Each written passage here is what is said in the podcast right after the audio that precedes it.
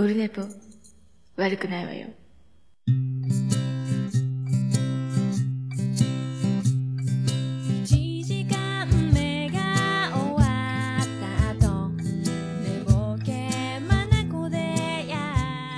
はい、俺のでございます。365回でございます。12月14日、もう日付変わって15日になりましたけど、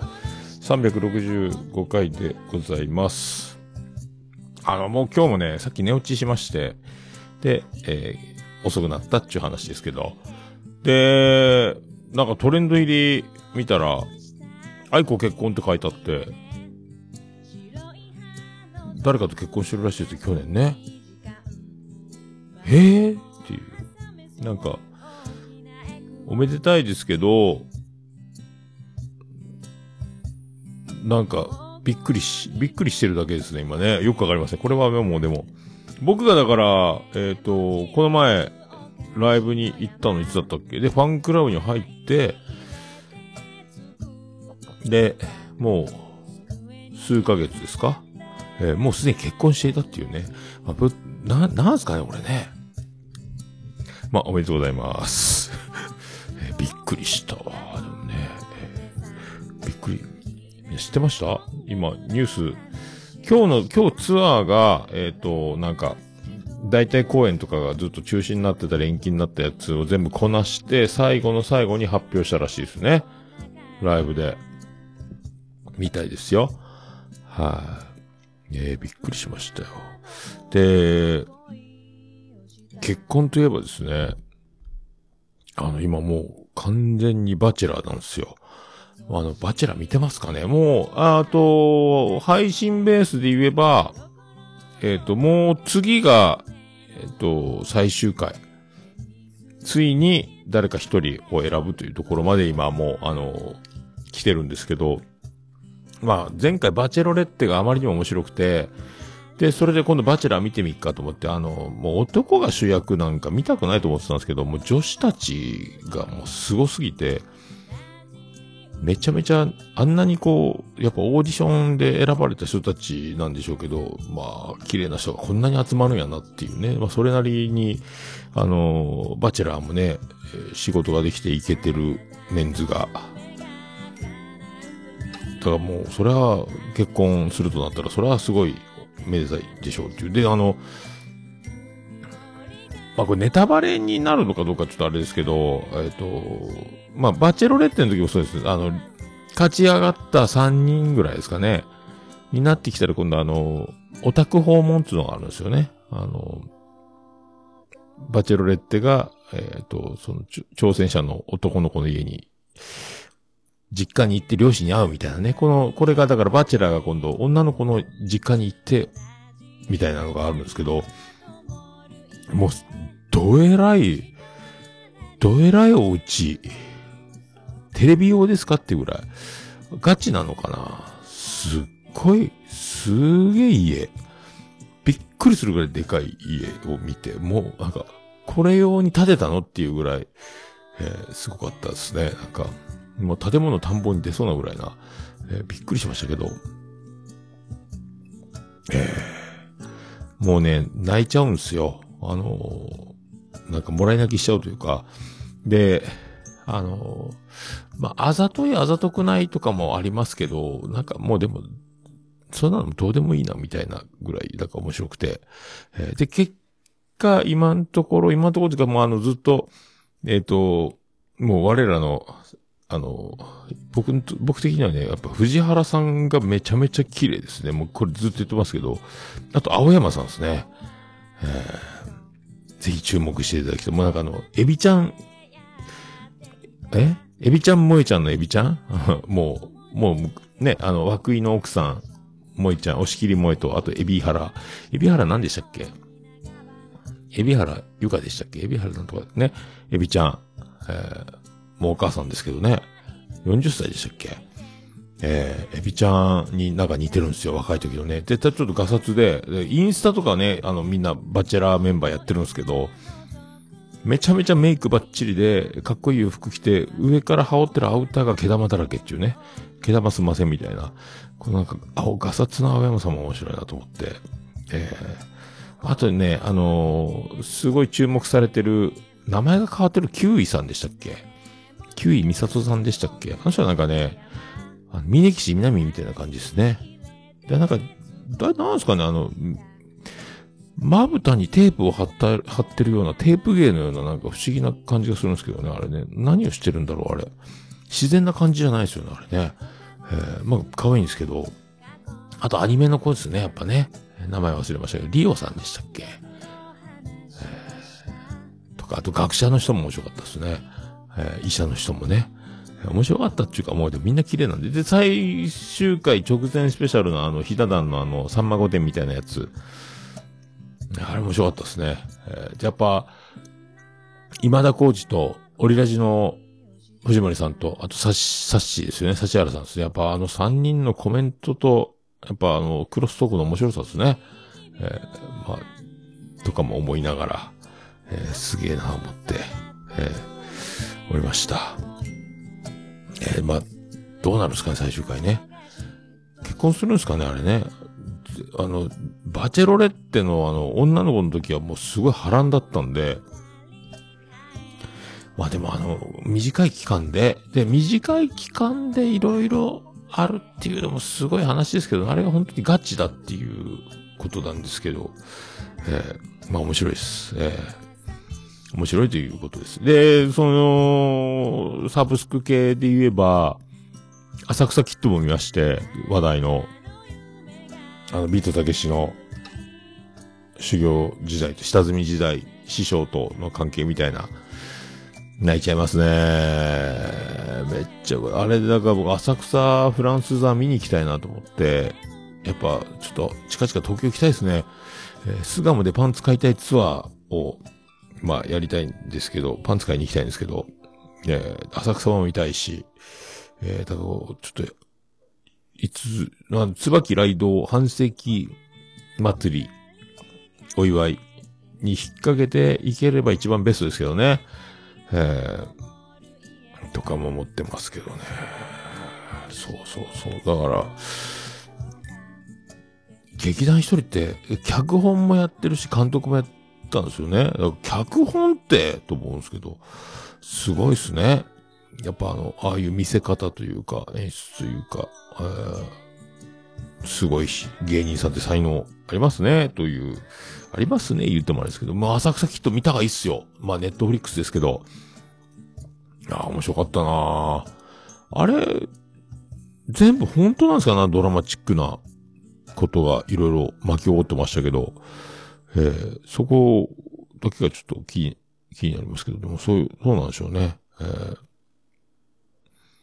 だから、あの、下積みをしてる人たちが売れるというと、やっぱもうす、やっぱどんなに忙しくても、やっぱり全力で仕事やっちゃうなっていう感じは、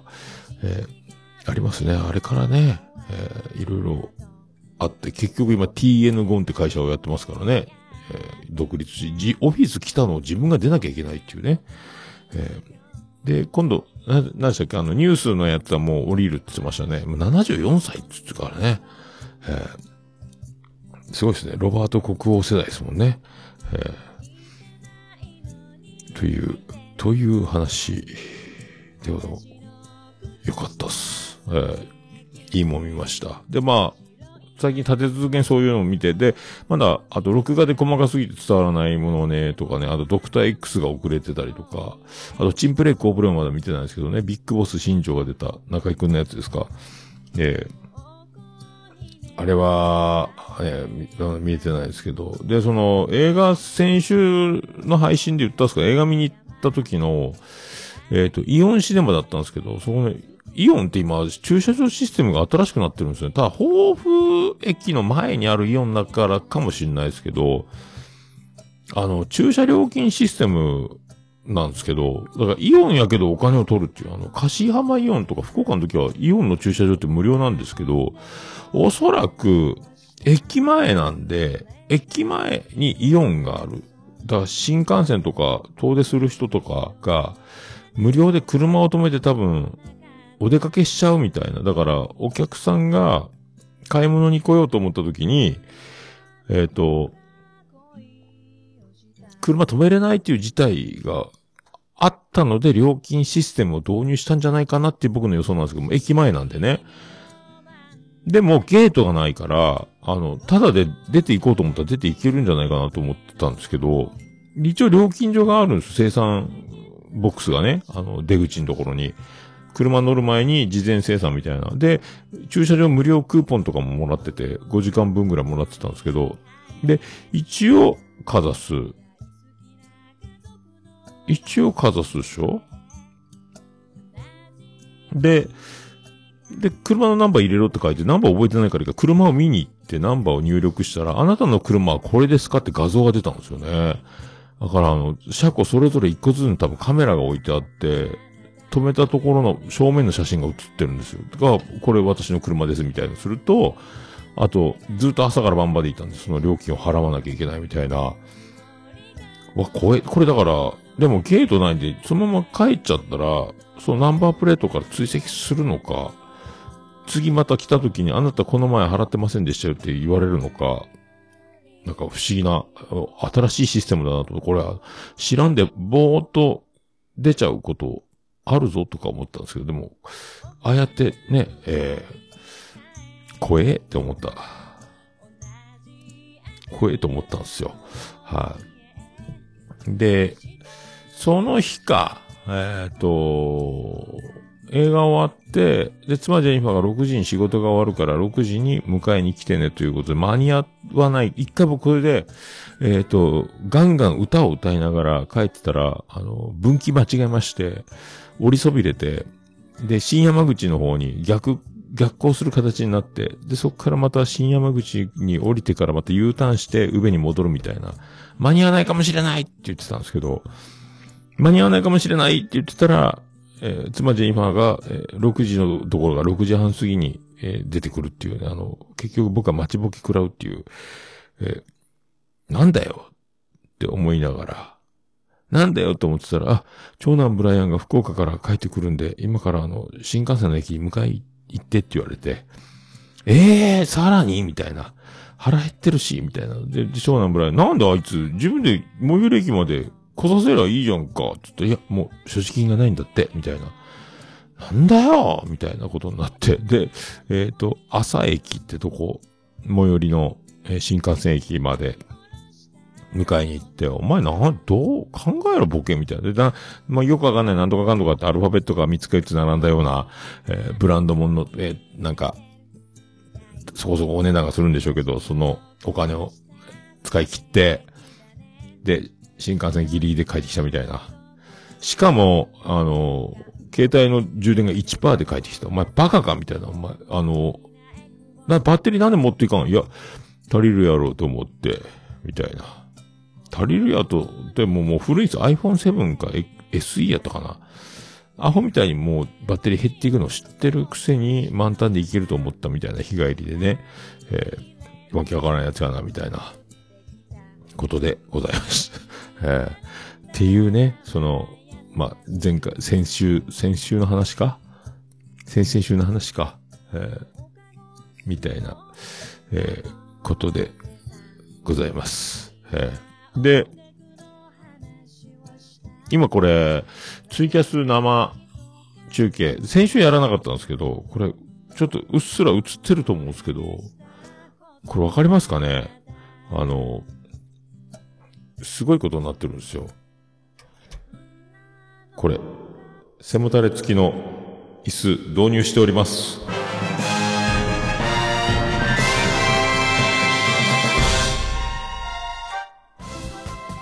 どうも、徳光加藤です。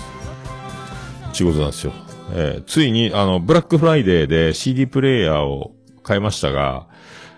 椅子も買ったっていうね、もうね、念願だった背もたれ付き椅子。しかも、えー肘置き、肘置きが、なんと、あついてる。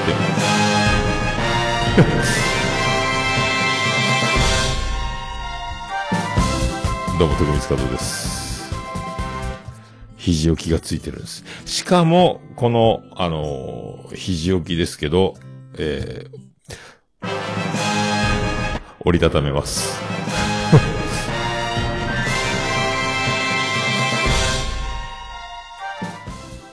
どうも、徳光加藤です。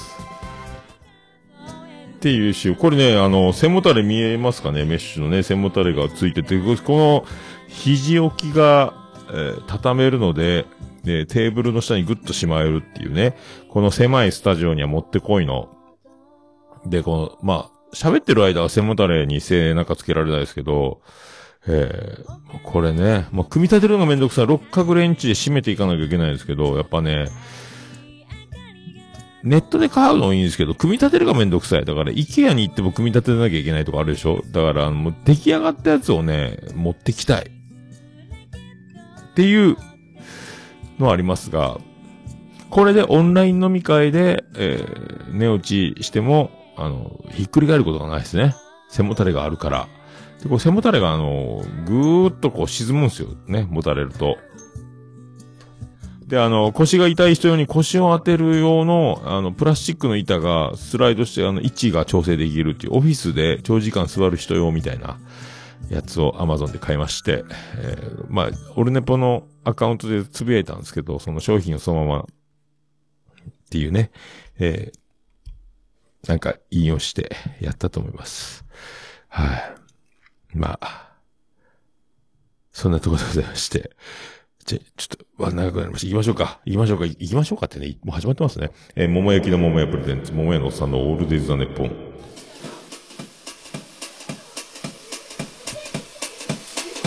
ててて、てててて、ててて、てててて、てて、てて、てて、ててて、ててと。はい、山口の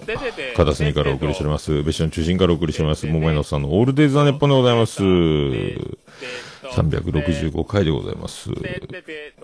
桃屋のおっさんのオールデイズ・ザ・ネッポン短く略すと、オールネポ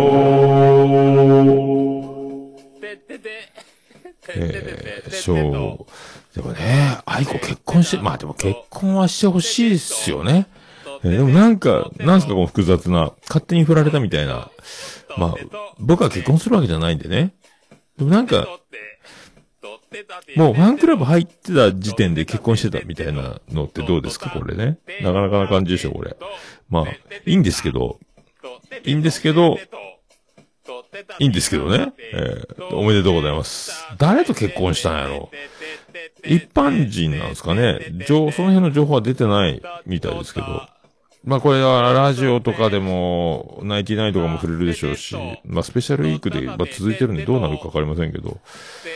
えー、あれジングルがどっか出てこなかったですよ。さあ、行きましょうか。それでは、365回、よろしくお願いいたしまーす。少しへの高い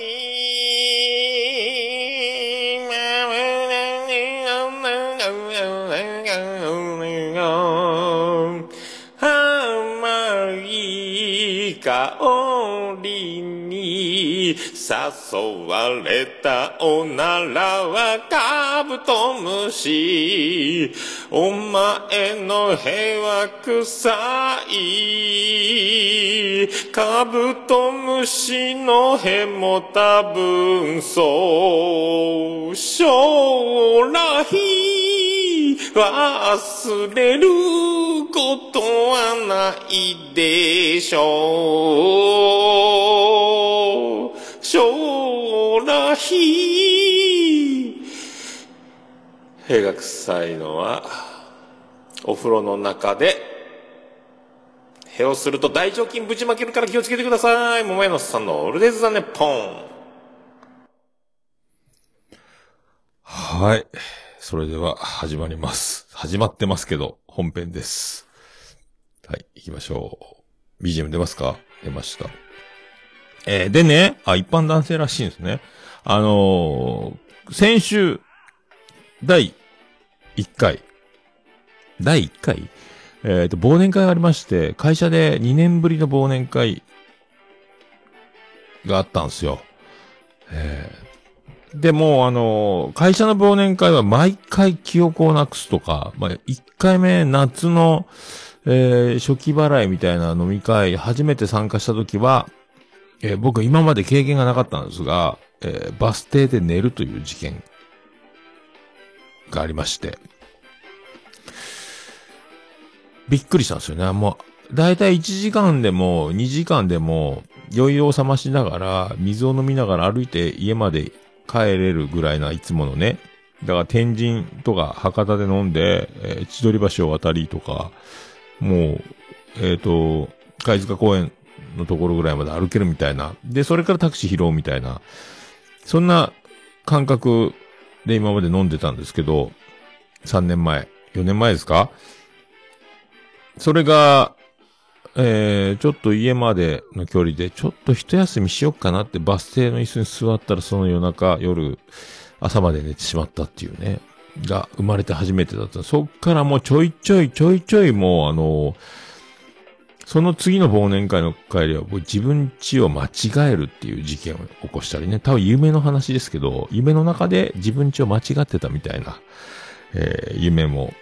ありましたし、えっ、と、あとその、隣の会社の人たちとかと、えっ、と、数人で、思い切って盛大に飲んだ時も、あの、マッコリ1リットル飲んで、それからあの、お家にお邪魔して、日本酒をガブ飲みした日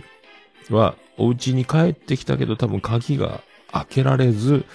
えっ、と、また数百メートル先の近所のラーメン屋の前の道路で上半身裸で寝てたみたいな事件も、えーあったりとかね。だからあの、飲んだら、飲まれるみたいな。だから酔っ払って記憶がなくなって眠くなった時に制御が効かないっていう、ものすごい恐ろしい、えーなんか、機能を搭載してしまうようになって、それがずっと今まで、えービビってる。家に帰るまでが飲み会っていうのが、えーできなくなったので、それだけがね、あの、すごい怖かったんですよ。あーツイキャス終わったね。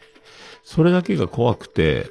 で、今回は、で、今までそれを何回も繰り返し、で、家でも寝落ちして、床の上で寝る、ソファーの上で寝る、で、ベッ、ベッドにたどり着かない、寝室たどり着かないみたいなのがあったので、これの原因を僕の中で、えーついに出すことができて、ビールの一気飲みなんですよね。えー最初に飲むビールの美味しいこと、あと、平日にお酒を飲まない生活をしてるので、休みの前だけお酒を飲むみたいな、これがうまいに決まってるんですよ。で、最初に、ビールって、ガブ飲みしていいビール、お酒なんで、勝手に僕思うに、グビグビ飲むのが一番美味しいんですよ。あれを一杯目すぐ飲んでしまい、もう一杯、もう一杯って二、三杯飲んでしまうともうすごいとんでもないアドバンテージになってしまって、そこからいつものペースで飲み、ともう記憶がなくなる。わけわかんなくなってる。わけわかんなくなるというか、眠くなって、えーもうどこでも寝てしまうっていうことになるので、それを、ビールを、一杯目のビールが全てだということがわかりましたので、今回は、乾杯のビールを、えーゆっくり刻んで刻んで、えーゆっくり一杯飲んだんですよ。これで大丈夫でしたね。もう家に帰るまでしっかり記憶がありまして。えーだから、でね、あの、若い子がお酒が飲めないので、で、上司が、お前好きなもんいろいろ飲んで、えー味見だけしてみーと。あとは俺が全部飲んでやるからみたいな上司が言ってて、若い子はね、次から次に、チューハイ飲んだり、カクテル飲んだり、ワイン頼んでみたりとかして、で、それを上司が全部飲んでいくみたいな。で、ウーロン茶、お前でもそれやばいから、お前お冷やでも頼んどけよって言ってお冷やを頼ませ、ウーロン茶も頼ませ、で、まあ、大事に至らず、無事に帰ってる、一軒目に帰ってるんですけど、その若い子はね。で、僕にも赤ワインが回ってきて、で、日本酒が回ってきて、熱燗が回ってきて、冷やが回ってきて、で、ジョージもガンガン飲んでるし、で、僕にもなんか回ってくるし、で、僕はビールを一杯だけ刻んで飲んだ後、置きに行くようなハイボールを2杯ほどゆっくり飲みながら、もうこれで一次会を乗り切って、だから少々、いろんな種類の赤ワインとか日本酒が回ってきたところでも、多分摂取量がもうセーフなんで、あ、全然大丈夫やわ、と思って、安心して2軒目に行きました。で、で、スナック、いつものスナックが移転してて新しくなってて、なんかもう雨漏りがひどくて古い建物だったんで、新しいところに引っ越し、綺麗なお店になってて、えー、で、何時からですかって、そこの、みんなで、会社のみんなで言ったら、あの、8時半からです、みたいな。あと15分お待ちください、みたいな。座ってて待っていい？とか言われてね。もうあの、僕飲食店経験者としてはオープン前に入られるのが一番辛いんですよ。あの、まあ、売上的には、まあ、ありがたいことなんですけどね。売上確定なんでね、一人お客さんが入るってことは。でも、準備が間に合わないから、そこで先に飲み物出してとかもできないので、まあ僕一人で準備してたんで、だからオープン前に入られるっていうのが一番アウトなので、鍵閉めて準備するみたいなこともよくあったんですけど、まあ、そこはね、あの、飲み屋さんなんで、今思うと、そういう店舗対応、その準備中は多分、そこに登場するめっちゃめちゃ、後にも先にもその人がダントツ、ものすごいなんか、なんとか坂46にいそうなぐらいななんか、え、本当にあなたは飲み屋で働いてるんですかみたいな女の子が出てきて、アイドルですかみたいな人が出てきて、アイドル、え、女優さんですかみたいな、20代後半にしか見えませんけど、みたいな人が出てきて、うわ、すごいね、最近の飲み屋は、みたいな、えー感じだったんですけど、その後しっかりもうあの、団体さんとかわーっと来て、他の、だから2階建てやったから上がカラオケになってるお店で、下はカラオケなしで静かに飲めるみたいなスペースで、そこに僕らいたんですけど、みんないなくなっちゃって団体来て。で、結局は、えっ、と、ママと、大ママがいるような状態だったかな。えーあ、だからオープン前に、ああやってこう、多分飛び、ドアを開けた時に、すげえ可愛い子がいたらスーッと入っていくみたいなシステムを多分使ってんのかなみたいな。なるほどねって後で思ったんですけど。で、僕が身振り手振り喋ってて手をバーンって広げた時にちょうどあの、ママが、あの、なん、突き出、チャームっていうんですか？突き出しみたいな、お菓子の盛り合わせみたいなの持ってくるじゃないですかね、スナック。あれにぶつかって僕、お菓子をぶちまける事件。僕が悪くはないですけど、僕が悪いみたいな空気、なんかすいませんみたいな。お菓子ぶちまけてみたいな感じになりまして。新しいお店で。で、オープン前に、おしっこ行きたかったんですけど、店入れてもらったんで、トイレ行きたいと思ったら先輩が先トイレ行ったんで、先オープン前ですよ。だからもう、第一人目の、で、僕二人目、オープン前、えっ、と、こけら落としじゃないですけど。で、先輩がトイレから出てきたんで、で、次僕、おしっこしようと思って言っても、先輩も酔っ払ってるからおしっこぶちまけてるわけですよ。オープン前ですよ。まだね、お店的には。だから僕らしかいないんで、お前だろおしっここぼしたやつはってことになるので、2番目に僕がおしっこして出てきたら、お前だろってなるので、これはいかんと思って、僕、おしっこ我慢して、まずトイレ掃除から、マジかよ、先輩、みたいな。えーで、先輩言うても、えっ、と、僕より年下ですからね。えーもう10個近く。もう先輩。もう、マジかよって思って。えーもう、綺麗なトイレ、まだ新しいお店なんでね、こう、で、いきなりおしっこぶ、もう、先輩のおしっこ俺、拭くの？みたいな。で、それから僕もおしっこして、出てきて、何事もなかったように復旧して、それから飲み始めて、そしたらもう一人の先輩が、やっぱあのー百戦錬磨、そういう会社の飲み会とかを一緒の経験がたくさんある。だからお店で交渉してて、なんかママとずっと話し込んでたんです、カウンターで。だから僕らは、4000円で飲み放題の90分ぐらいな交渉が成立してたらしい。後から聞いたらね。えさすがですね。で、そんなんで飲んでたら、なんかの話の表紙に、ボトル入れる話になって、なんでボトルキープするみたいな話？お前がボトル入れるみなんか、なんかボトルキープをするかしないかみたいな話の急になって、ん？みたいな。そしたら、すぐママが、わあ、嬉しいと大きく、すげえでかい声で喜んで、なんかもうボトルを、えっ、と、入れなきゃいけないような空気になって、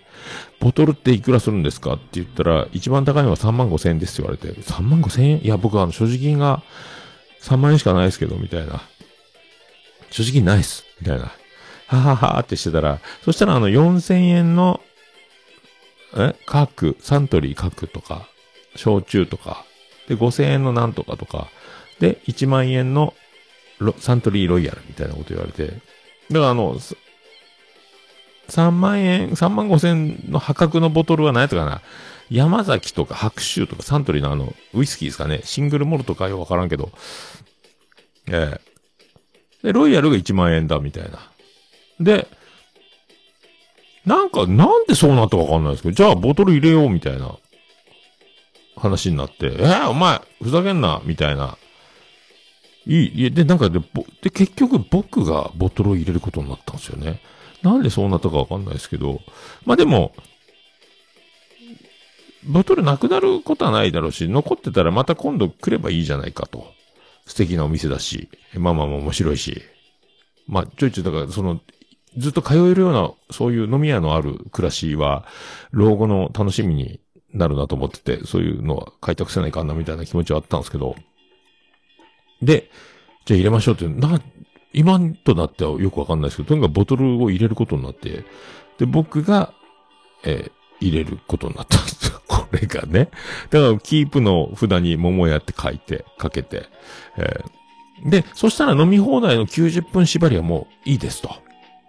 もう好きなだけ飲んで帰ってくださいみたいな。そりゃそうか、みたいな。へえ、みたいな。でもすげえお店、まあ、まあ、ママも喜んでし、僕もなんかそれ盛り上がったし面白いから、まあそれはいいやと思って飲んでて、どうせ残るだろうっていうね、いう予想のもと。そしたら上司が、その、若い子の尻拭いをしてたので、ベロンベロン、もう、もう俺先帰る。無理ってなったんですよ。その直後に。上司がもうグロッキーで帰ると。それはもう、一番若いやつの尻拭いを、あの、めちゃめちゃ仕事も尻拭い、えーお酒も尻拭いみたいな。えーで、思ったより酔いが回ったらしく、お酒ですみたいな。その時に、えっ、と、僕に、やっぱ多分会社のその、お金というか、あの、上司のポケットマネーではないです。その僕らの、まあ、もっと大上司がね、もっと上司のその上司が、あの、多分渡してたと思うんですよ。会社の、会社の金っていうかみんなで使える、その資金というかね。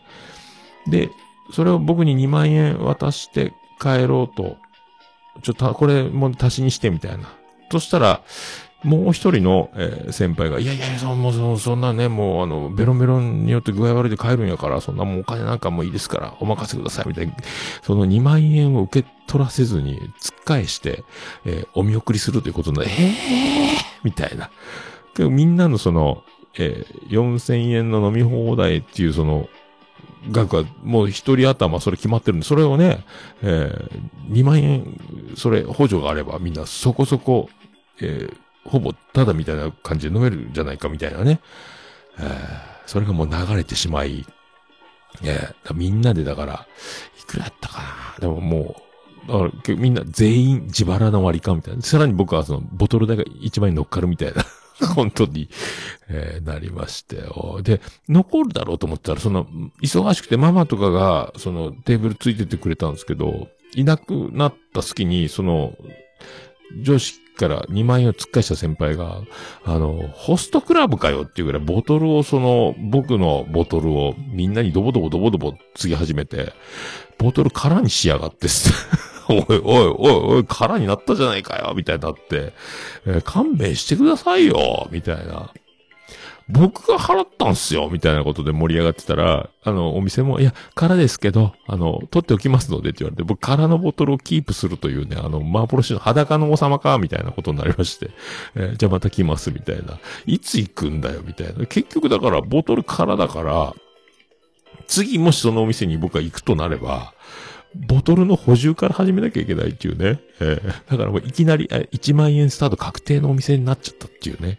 勘弁してくださいよっていう。もうだからまあ、ブーブー、ブーブー言うて、えーもう尻なの小さいシリーズの戦いをね、繰り広げ。いや、でもまあ面白かったですけどね。それでもうだから今週は、先週の土曜日それがあったんで、まああの、その話で持ちきりですよ、今ね。もう飲み会の、えー余韻を引きずりつつ、えー盛り上がってね。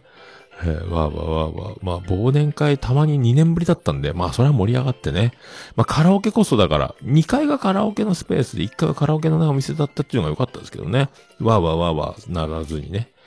ただ、そういう感じの悪ノリになったみたいな。えーそれからラーメンを挟んで、で、生き残った先輩たちと、もう一軒、行くことになって、えーで、もう一軒行くと、そこ、あの、まあ、経営で言うと外国人のお姉さんの飲み屋さんみたいなところ。で、に行って、で、お名前はみたいなことになって、えー、マーヤですって言われましたね。嘘やろ。嘘やろ。みたいになりまして、マーヤって言うんですか？えー、外人なのに？みたいな。そんなことってあるんですか？みたいな、えーめちゃめちゃびっくりしましたけどね。ここに現れたかと。えーいやいや、あのね、僕の大好きなね、憧れのね、もう素敵な女性の名前と一緒なんですね、って言って、あの、盛り上がったところまでは覚えてますけどね。えーまあ、無事に帰れたんで、で、何を飲んで何杯飲んだか覚えてないですけど、そんなにあの、ベロン、記憶がなくてね、もうちゃんとしっかりタクシーで家まで帰れたんで、これはだからやっぱ一杯目のビールが全てだったなっていう、無事にね、えー帰れました。ああ、よかったなと思って。やっぱ、これで僕は大人の飲み方ができるようになったなと。えー一杯目を刻めば大丈夫っていう。だからまあ、一気飲みがどれだけ危ないかってことですよね。ビールくらいのアルコール度数で、大したことない。だから、ビールだけ飲んでたら酔うことはないみたいな気持ちだったんですけど、やっぱ、よ、もう、そういうね、ええことだなと。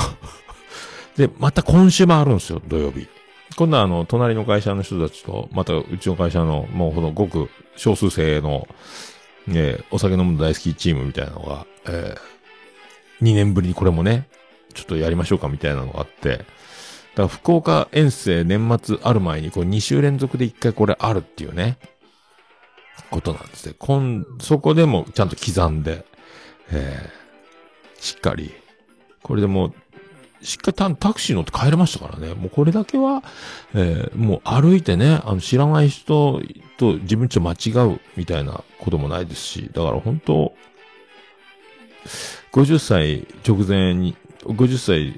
向けて40代最後の1年を過ごしておりますが、これ大きな成長では、えーないのでしょうか。と、えー僕はほっと胸をなで下ろすというか、家に帰るまでが飲み会ができたという。どうですか、これ。えーまだ、また来週。えーまあ、そんな感じですよ。えーまあ。じゃあ、そんな曲、言いましょうか。えーまあ、そんな曲ですけど、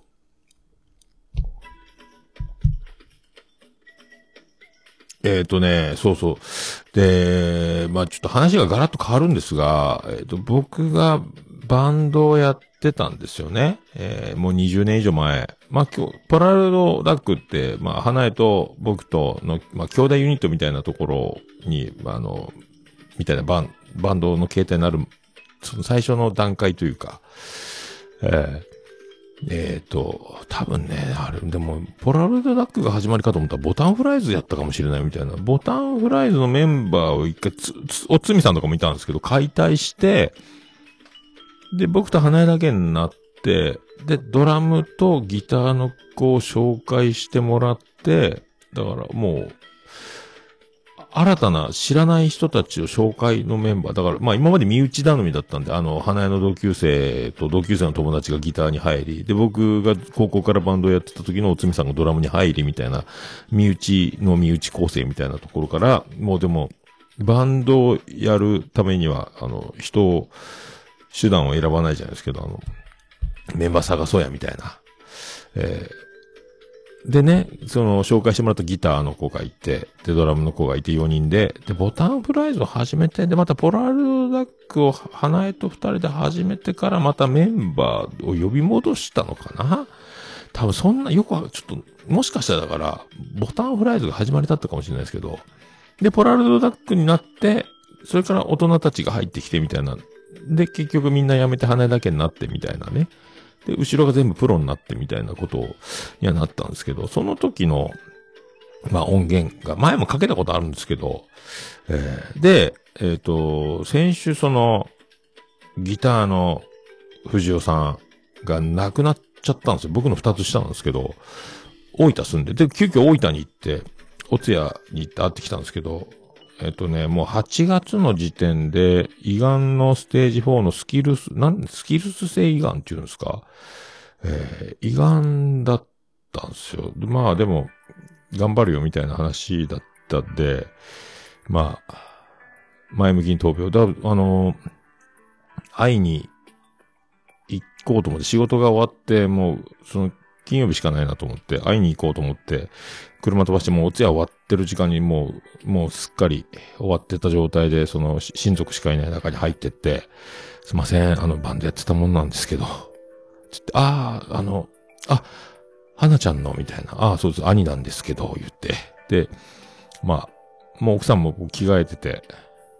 もう、まあ、顔はもうね、でも泣き晴らしたような顔してたんですけど、で、ちょっと、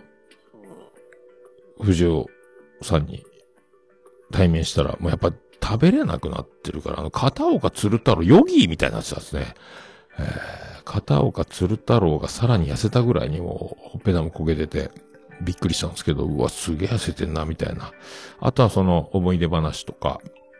まあ、ベロンベロンにいつもなるまで飲んでたとか、バンドの時の話とかいろいろ盛り上がってたんですけど、えー、まあね、もうそれは、生きてりゃ必ず、まあそう、なることはなるので、誰か死ぬし、自分も死ぬしね。えー、また、まあね、お子さんも小さいし、いろいろあるでしょうけど、まあ受け止めるしかないしね。でも、みんなね、子供たちもよくわかってないのかわかってるのかわかんないですけど、まあ、小学生ぐらいの子とね、幼稚園ぐらいの子がいて、楽しそうにし YouTube 見てたり、ケラケラ笑ってたんですけど、で、そこで、一応これは音源、スマホでね、まあうるさく、周りがガヤガヤしてたんで聞こえなかったんですけど、ちっちゃい音で、僕らが20年前演奏してた音源が出てきてですね、つってスマホからちょっと鳴らして、とかね。えーで、まあそんな、えーバンドやってた時のね。まあだからまあ、で、最後、またその、近々僕もそっち行くから、そっち行ったら飲もうや、みたいな話をした、そう、奥さんに突っ込む。いやいやいやいやいや、まだまだそんなそんなって、奥様に突っ込まれるっていう、なんかボケたみたいに、えーなっちゃったんですけども、あの、でね、なんかね、もう、7年前ぐらいから、まあ子供たちもいるし、なんか、お酒もタバコも全部立って、もう一滴も飲まない生活を7年ぐらいしてたらしいんですよ。なのに、みたいな。ええもともとだから、バンドやってた頃はビールが大好きで、えっ、と、淡麗の500とかもガンガン飲んでて、僕も一緒だから飲み会するときは、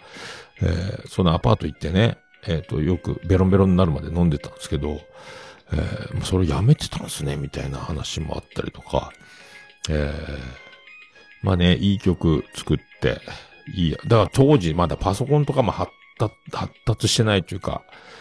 そんな時は打ち込みでね、アレンジからなんからもう、用意し、デモテープ作ってくれて、僕らもう、あの、それコピーするだけみたいなぐらいに仕上がってるみたいなね、えー感じだったんですけど、まあそんな、ちょっとね、な、仲間っていうか友達が生き、まあでも何人も、だいぶ、あっち行っちゃってる友達も多いですけどね。まあ、生きてりゃ。えーでもまあ、こう、まあ、だから、なんちゅうんですかね。えっ、と、まあ、悲しいじゃ悲しいですけど、でもまあまあ、それはそれでね、もう、で、まあ、楽しくやってりゃ、楽しくやってんなっていうことだと思うので、えーまあそういう風に、なんちゅうんですかね、まあ楽しくし、元気にやってたらいいのかなと思いますし、あの当たり前ですけどね、どうせ、どうせとかいつか死ぬので、まあ自分的には、えっ、と、まあいつ死んでもいいようにというか、毎日全力で生きるべきなんじゃないかみたいなのと、まあだから生前葬とかありますけど、なんかこの前もあの、えっ、と、老後の資金がないって天海祐希の映画とかでもそういうシーンがありましたけど、あの、まあ、毎日が生前葬のような気持ちで、えー明日死んでもみたいな気持ちで生きてた方が、まあ、いいんじゃないかなっていうのとね。えーあと、その、思い出すことがあれば、まあね、えっ、と、藤尾さん、まあいませんけど、この世には。でも思い出す限りは生きてるというふうには思うので、だから誰かの中で思い出すことがあれば生きている。そこにいるということだと思ってるので、だそういうことじゃないかな、みたいな。えーな、まあ、何ですかわかりませんけど、まあ、そんな、えー感じですか？えーまあね、そん、まあ、一応ね、一応ねというか、あまあ、そういう、まあ、別れはつきもんですけどね。えーまあ、だから、そのうち、また、ベロンベロンになるまで飲みたいなという男なんですけどね。えーで、その、彼の作った曲で、で花江が詩を書いて、で、ちょっとアレンジもね、ちょっと大人たちのアレンジも入りましたけど、まあその、メンバーもちょっと、だから、この演奏は、もう、その、大人たちが、大人たちの、連れて、大人たちっていうのはあるんですけどね、連れてきた、えードラマーとキーボードが入ってる状態ですけど、その、えー藤尾さんの作った曲、えーまあこの曲僕も好きなんですけどね、これを、これをかけときたいなということですよ。言いましょうか。じゃあ、言いましょう。えー、ポラロイド、ポラロイドタックで、笑う。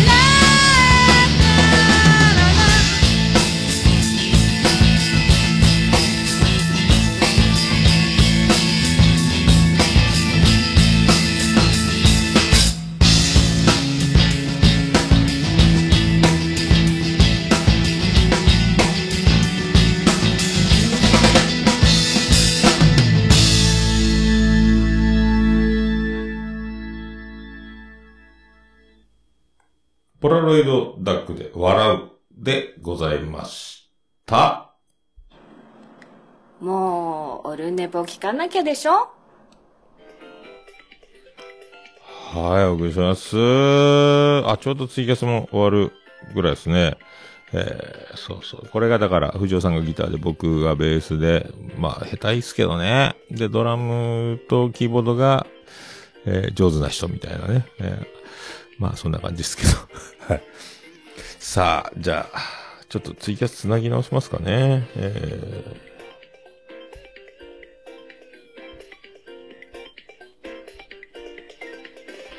さあ行きましょう。つなぎ直したら、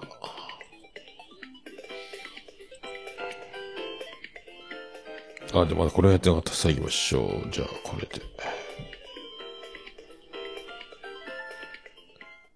はい。は、は。ハッシュタグオルネポ。オルネポ。はい、クリス・ペブラです。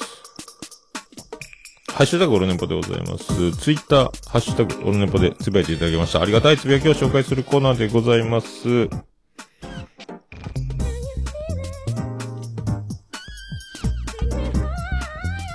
さあ、最新から行きたいと思います。えー、あ、黒柳りんご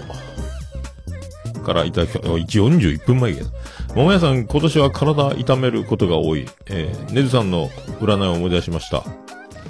ああ。ああ、ねずみさんなんちゅったっけ？桃屋さんの強運で今ぐらいで済んでいるのかも。ああ、そっか。今年いっぱい気をつけてお過ごし、過ごしてください。あの占いが今年の話だったですよね。たまたまかな。あ、そっか。ああ、ね。なんか、俺の星がすごいおもろいって言ってましたよね。ねずみさんね。だからすっごい悪いことも起こるけど、すっごいいいことも、いいことが起こるのでカバーできてるんやったかな。めっちゃ、こんなのなかなかいないよっていう、なんかとんでもない、えー、星、やったかなえー、まあ、まあでも僕ほど、僕ほどって言ったらダメですけど、えー、おもろく生きてると思いますけど、えー、あやれるもんならやってみろぐらいな、えー、生き、生き様？まあ、だから、そんな、大体、だから、みんなの辛かった苦労話みたいなのを、えー、被せてしまうところがあります。ああ、俺もね、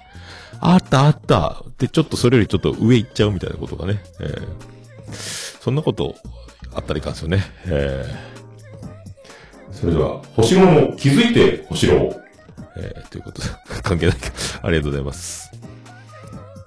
まあでも、家に帰るまでが忘年会です。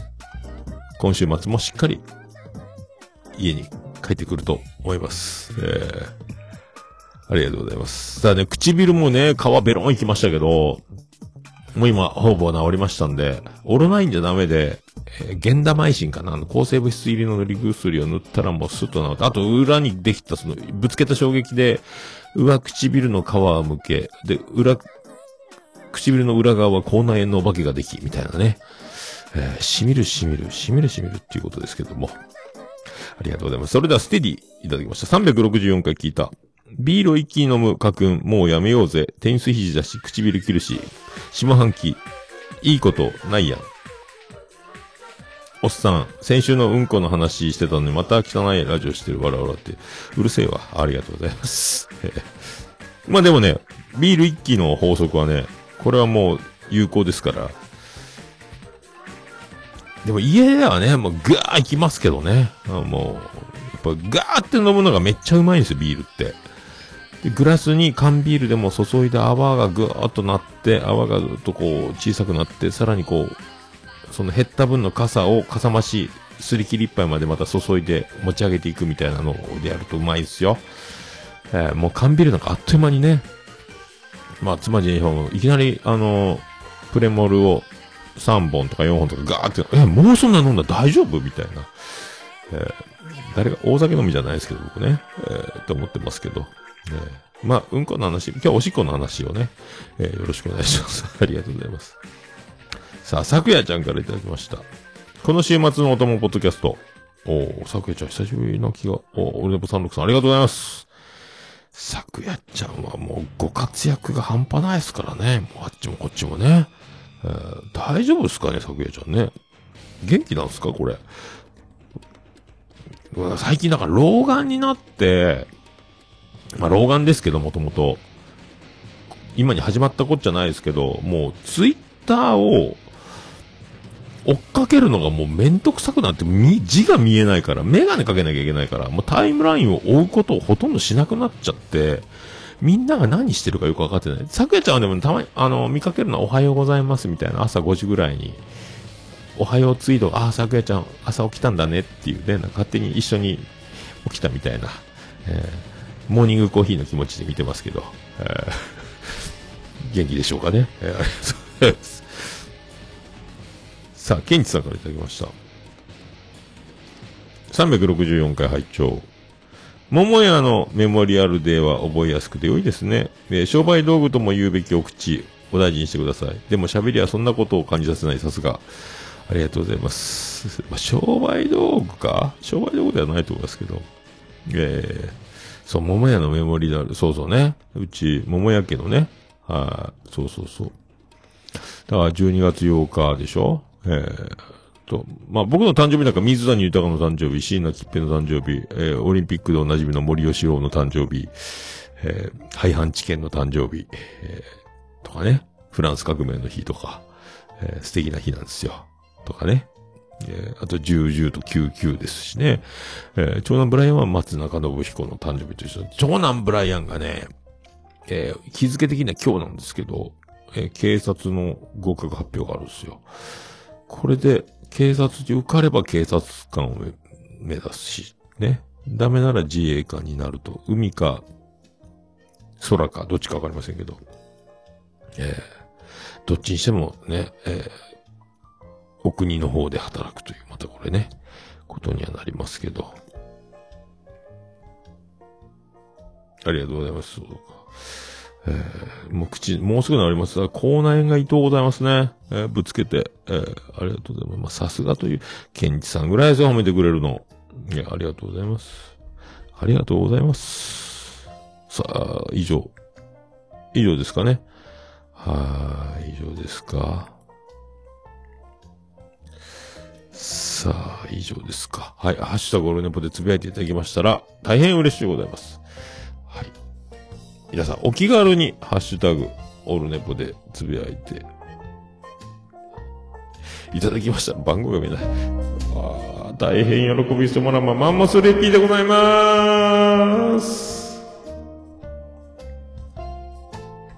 はい、以上、ハッシュタグ、オルネポでございました。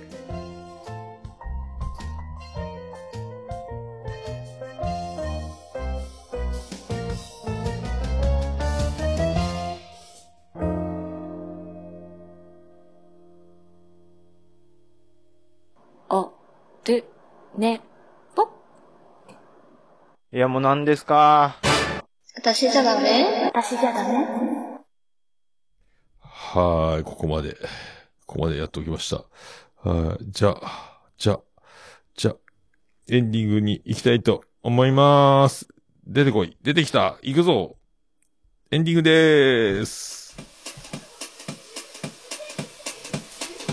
ててて、てててて、ててて、てててて、てて、てて、てて、てて、てて、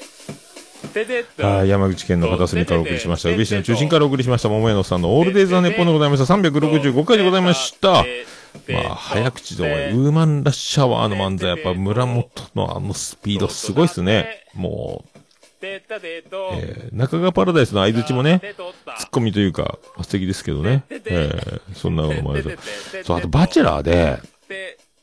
あのー友達の秋川さん、秋月さん、秋川さんやったっけ？何やったっけ？あの子だけが友達スタートなんで、あの、バチェラーのことはハオハオって呼んでるんですよ。あれずるいなって思いながら見てますけどね。えー、ということで、まあ、友達ね。あとね、えっ、と、ハマンくんの妹、ヤングシスターって言ってましたけど、ヤマンちゃん。え？マジなんかと思いましたけどね。で、あの、ヤマン、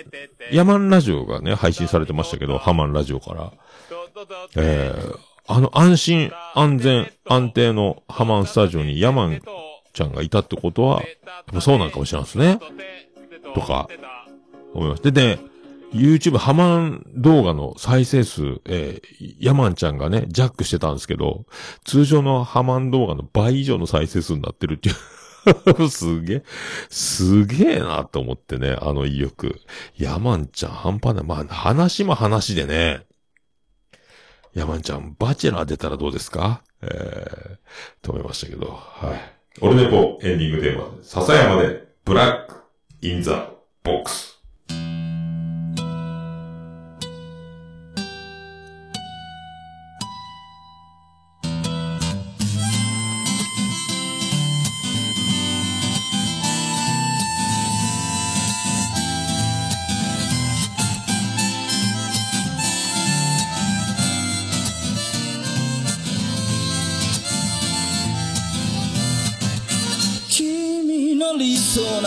初めから来ちゃいないさ。重ね合わせてばかりじゃ剥がれてく並べ立てたのは今までの理由だろう。そんなものよりも今を聞かせて答え合わせならまだ早すぎる未来など見間違えるものさ。行方不明のままの機能を探すより素敵なことを語ろう。悲しみは分かち合ってゆけるものじゃない。ブラックアンビューティー鳴らすのさ誰に届くはずもないこの夜を埋める二人だけのわがままなリズムで。ブラックアンビューティー歌うのさ誰に届くわけもなく消えてゆく。声を拾い集めた継ぎはぎだらけのブルース。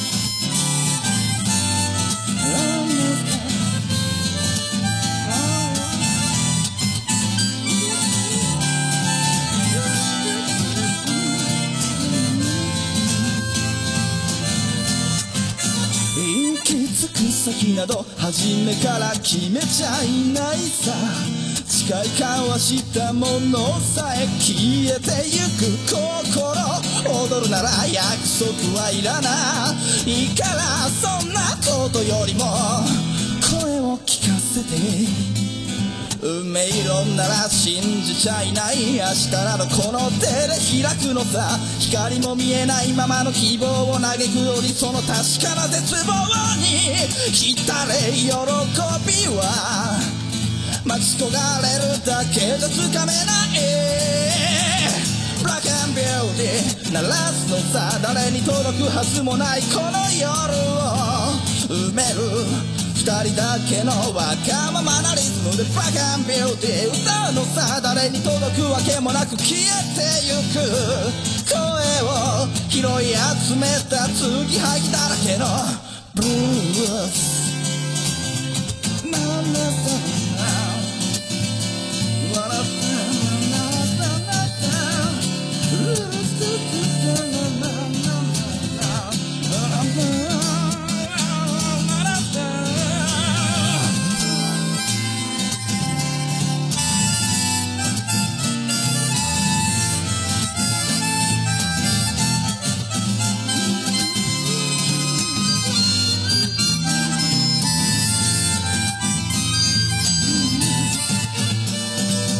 信じることにも疲れた初めから何もなかったのだろう行方不明のままの昨日から抜け出さずにいたのは僕の方光などどこにもないまして闇などありもしない瞬き一つで変わる。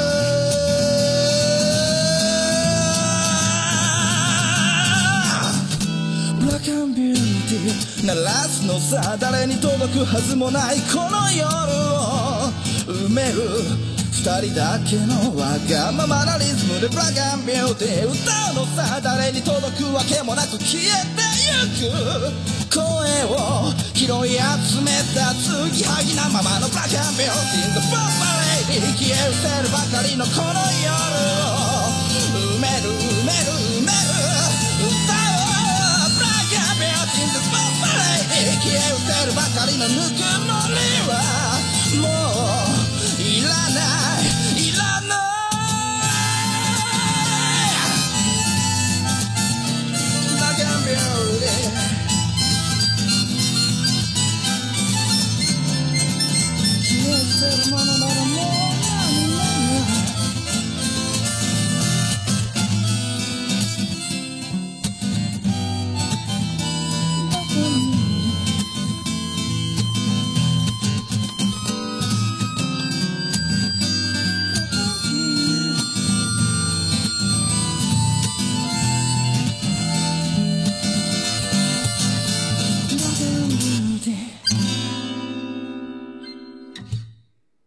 それでは皆さん、また夢でお会いしましょう。あ